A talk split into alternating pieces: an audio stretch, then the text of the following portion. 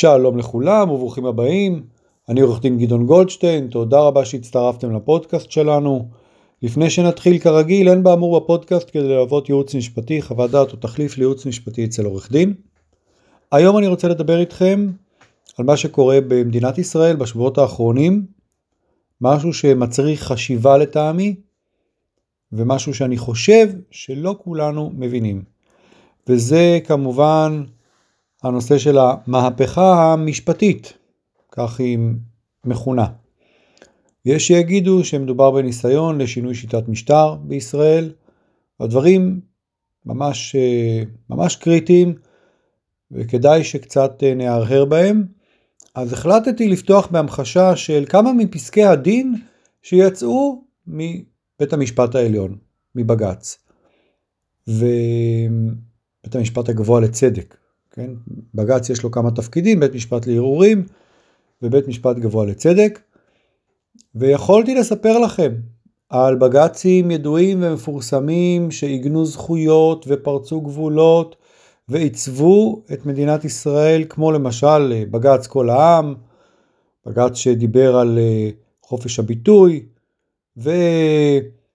ולמשל בג"ץ אליס מילר שסלל את הדרך לנשים להתקדם בצבא ובמקומות נוספים, אבל אני דווקא רוצה לקחת את זה לכיוון אחר.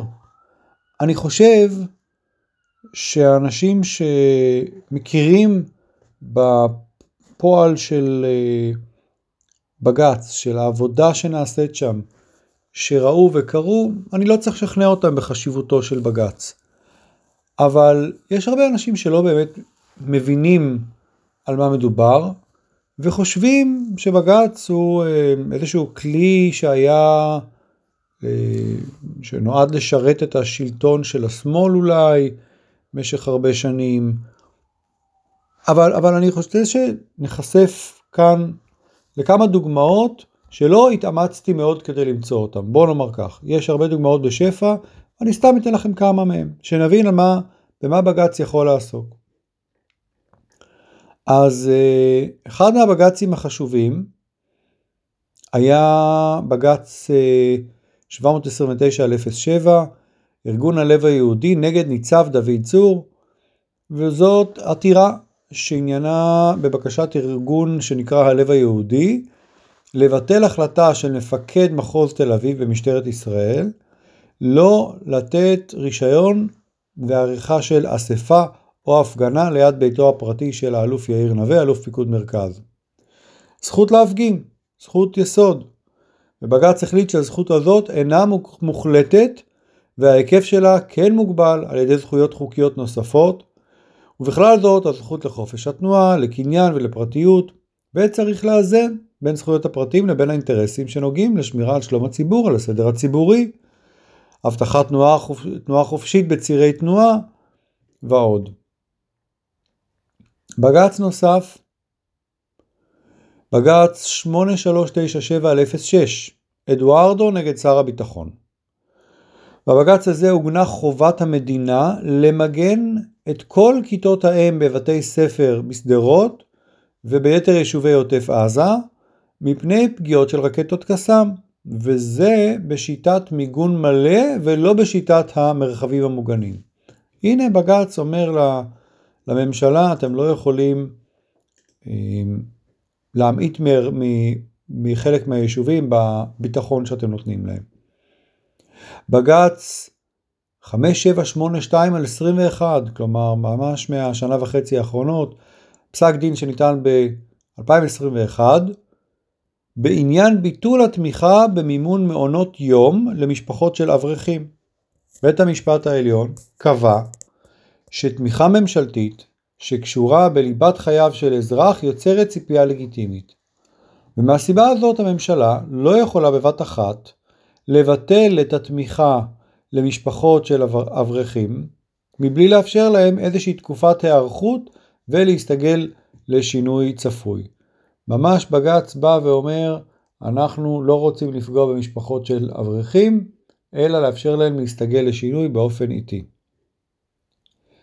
בג"ץ 3752 על 10 רובינשטיין נגד הכנסת פסק דין מורחב של תשעה משופטי בית משפט העליון בשאלת חוקיותו של חוק מוסדות חינוך תרבותיים ייחודיים. החוק הקנה פטור מלימודי ליבה למוסדות חינוך חרדים שלומדים בהם כיתות תלמידי ט' עד י"ב. ובהתאם לחוק אה, המוסדות האלה היו פטורים מלימודי ליבה ולמרות זאת הם היו מתוקצבים ב-30% מתקצוב של תלמידים שלומדים במוסדות חינוך על יסודיים במסלול לימודים עיוני. אז העתירה הוגשה על ידי שר החינוך לשעבר אמנון רובינשטיין ונטען שהחוק הוא לא חוקתי, שכן הפטור מלימודי הליבה פוגע ביכולת ההשתלבות של תלמידים חרדים בחברה ובשוק העבודה ויש עוד פגיעות ובדעת רוב של הנשיא גרוניס הוחלט לדחות את העתירה וזה מראה לכם שוב איך בג"ץ אה, מגן דווקא על אוכלוסיות שלא רוצות להגן עליו.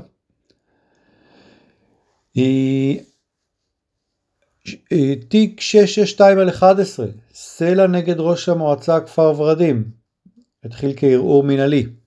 המועצה המקומית כפר ורדים החליטה להקפיא ולבטל מכרז לבניית מקווה טהרה ביישוב.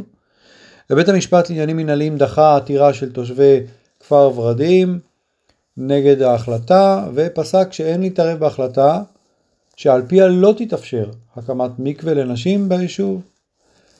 אבל בית המשפט העליון, השופט פוגלמן ואליו הצטרפו חיות והנדל, קיבל את הערעור ופסק שההחלטה של המועצה המקומית אינה עומדת במבחן הסבירות. שימו לב, הטענה של אה, עילת הסבירות עלתה הרבה מאוד לאחרונה בהקשר של המהפכה המשפטית. אז הנה בית המשפט העליון השתמש במבחן הזה ואומר שבעצם אה, הנושא של המקווה הוא, הוא חלק בלתי נפרד, הוא חלק אינטגרלי מחיי אישה יהודייה ובהינתן המיקום הגיאוגרפי והתנאים הטופוגרפיים של כפר ורדים אין אפשרות סבירה להגיע באופן רגלי למקוואות ביישובים סמוכים אחרים והיעדר מקווה שולל את האפשרות לקיים פרקטיקה דתית, פרקטיקה מחייבת שהקהילה היהודית הדתית המסורתית מייחסת לה חשיבות רבה. ובסופו של יום בית המשפט בעצם אמר שהתשתית אה, התשתית שלה, שהניחה המועצה, כפר ורדים, אה, צריך לתקצב אותה, צריך לטפל בבניית המקווה. עכשיו, יכולתי להמשיך ואני רוצה לקחת איזושהי דוגמה נקודתית. כל מי ששומע ומקשיב לפודקאסט הזה מכיר היום את איתמר בן גביר. ואני רוצה לספר לכם על כמה וכמה בג"צים שאיתמר בן גביר הגיש עתירות לבג"ץ. הוא עתר לבית המשפט הגבוה לצדק. ב-13 לאוקטובר 2022 איתמר בן גביר הגיש עתירה לבג"ץ בדרישה להורות לממשלת ישראל להימנע מחתימה על הסכם עם לבנון. ב-16 ליוני 2022. איתמר בן גביר הגיש עתירה לבג"ץ בדרישה לבטל את הנוהל המשטרתי שמחייב חברי כנסת יהודיים בתיאום של 24 שעות טרם עלייה להר הבית. 21 ליוני 2007 איתמר בן גביר הגיש עתירה לבג"ץ בטענה שלמצעד הגאווה בירושלים לא ניתן אישור מטעם רשויות הכיבוי ולכן אסור לקיים אותו בשל סכנה בטיחותית לציבור. 25 למרץ 2019, איתמר בן גביר הגיש עתירה לבג"ץ לקדם אותו למקום חמישי ברשימת עוצמה יהודית לכנסת. 10 ליוני 2021, איתמר בן גביר הגיש עצירה, עתירה לבג"ץ בדרישה לבטל את החלטת מפכ"ל המשטרה שאסר עליו לצעוד משער שכם לכותל המערבי. בטענה, שימו לב, ציטוט, מפכ"ל המשטרה בהחלטה חסרת תקדים פגע בדמוקרטיה הישראלית. סיום של הציטוט. אגב, אחד המשיבים לעתירה היה ראש הממשלה בנימין נתניהו. אז הנה דוגמאות למה בג"ץ עושה ואיך הוא פועל לשכבות שונות שאולי בכלל אנשים חשבו שבג"ץ אה, דעותיו יהיו הפוכות, בג"ץ מטפל, אנשים עותרים, איתמר בן גביר עותר, זה מוסד הכרחי וחיוני וחייב להיות מנותק ועצמאי מהממשלה. וזה ברור לכל מי שמבין איך עובדת מערכת דמוקרטית. עכשיו, שואלים אותי הרבה פעמים כעורך דין, האם אני לא חושב שיש דברים במערכת המשפט שלנו שדורשים שינוי? ואני כעורך דין, בוודאי כעורך דין שמופיע בבתי משפט, חושב שכן. יש הרבה דברים שדורשים שינוי. אבל אני גם לא חושב שהמהפכה המשפטית מטפלת בדברים האלה. ובאמת, אני עמדתי לא פעם ולא פעמיים מול שופטים, מנסה לשכנע אותם שהרשות עומדת לעשות איזשהו עוול לאזרח, שצריך לעצור, לגרום לרשות לחשוב מחדש, אולי לקבל צו מניעה או צו עשה, אבל לעתור לסעד מן הצדק. והתחושה הזאת, רגע לפני שהדיון נפתח, שהכל תלוי במוצא פיהם של השופטים, והשופטים האלה אמורים להיות מנותקים ולהיות גוף שהוא מבקר את הרשויות ובודק שבאמת הן מתנהלות נכון, והכל תלוי במוצא פיהם, זו תחושה מדהימה. זו תחושה שמאוד מאוד חשובה למישהו שפונה לבית המשפט ומבקש תושיט יד, תן סעד מן הצדק. התחושה הזאת, החשש שלי שהתחושה הזאת עומדת להיעלם. שבתי המשפט, אחרי המהפכה המשפטית, כבר לא יהיו המחסום האחרון והתקווה האחרונה של אזרח ישראלי באשר הוא, מפני איזשהו עוול שרשות בישראל עומדת לגרום לו. לא יהיה עוד גוף שיגן מפני אי צדק משווע שעומד לקרות. יהיה משהו אחר.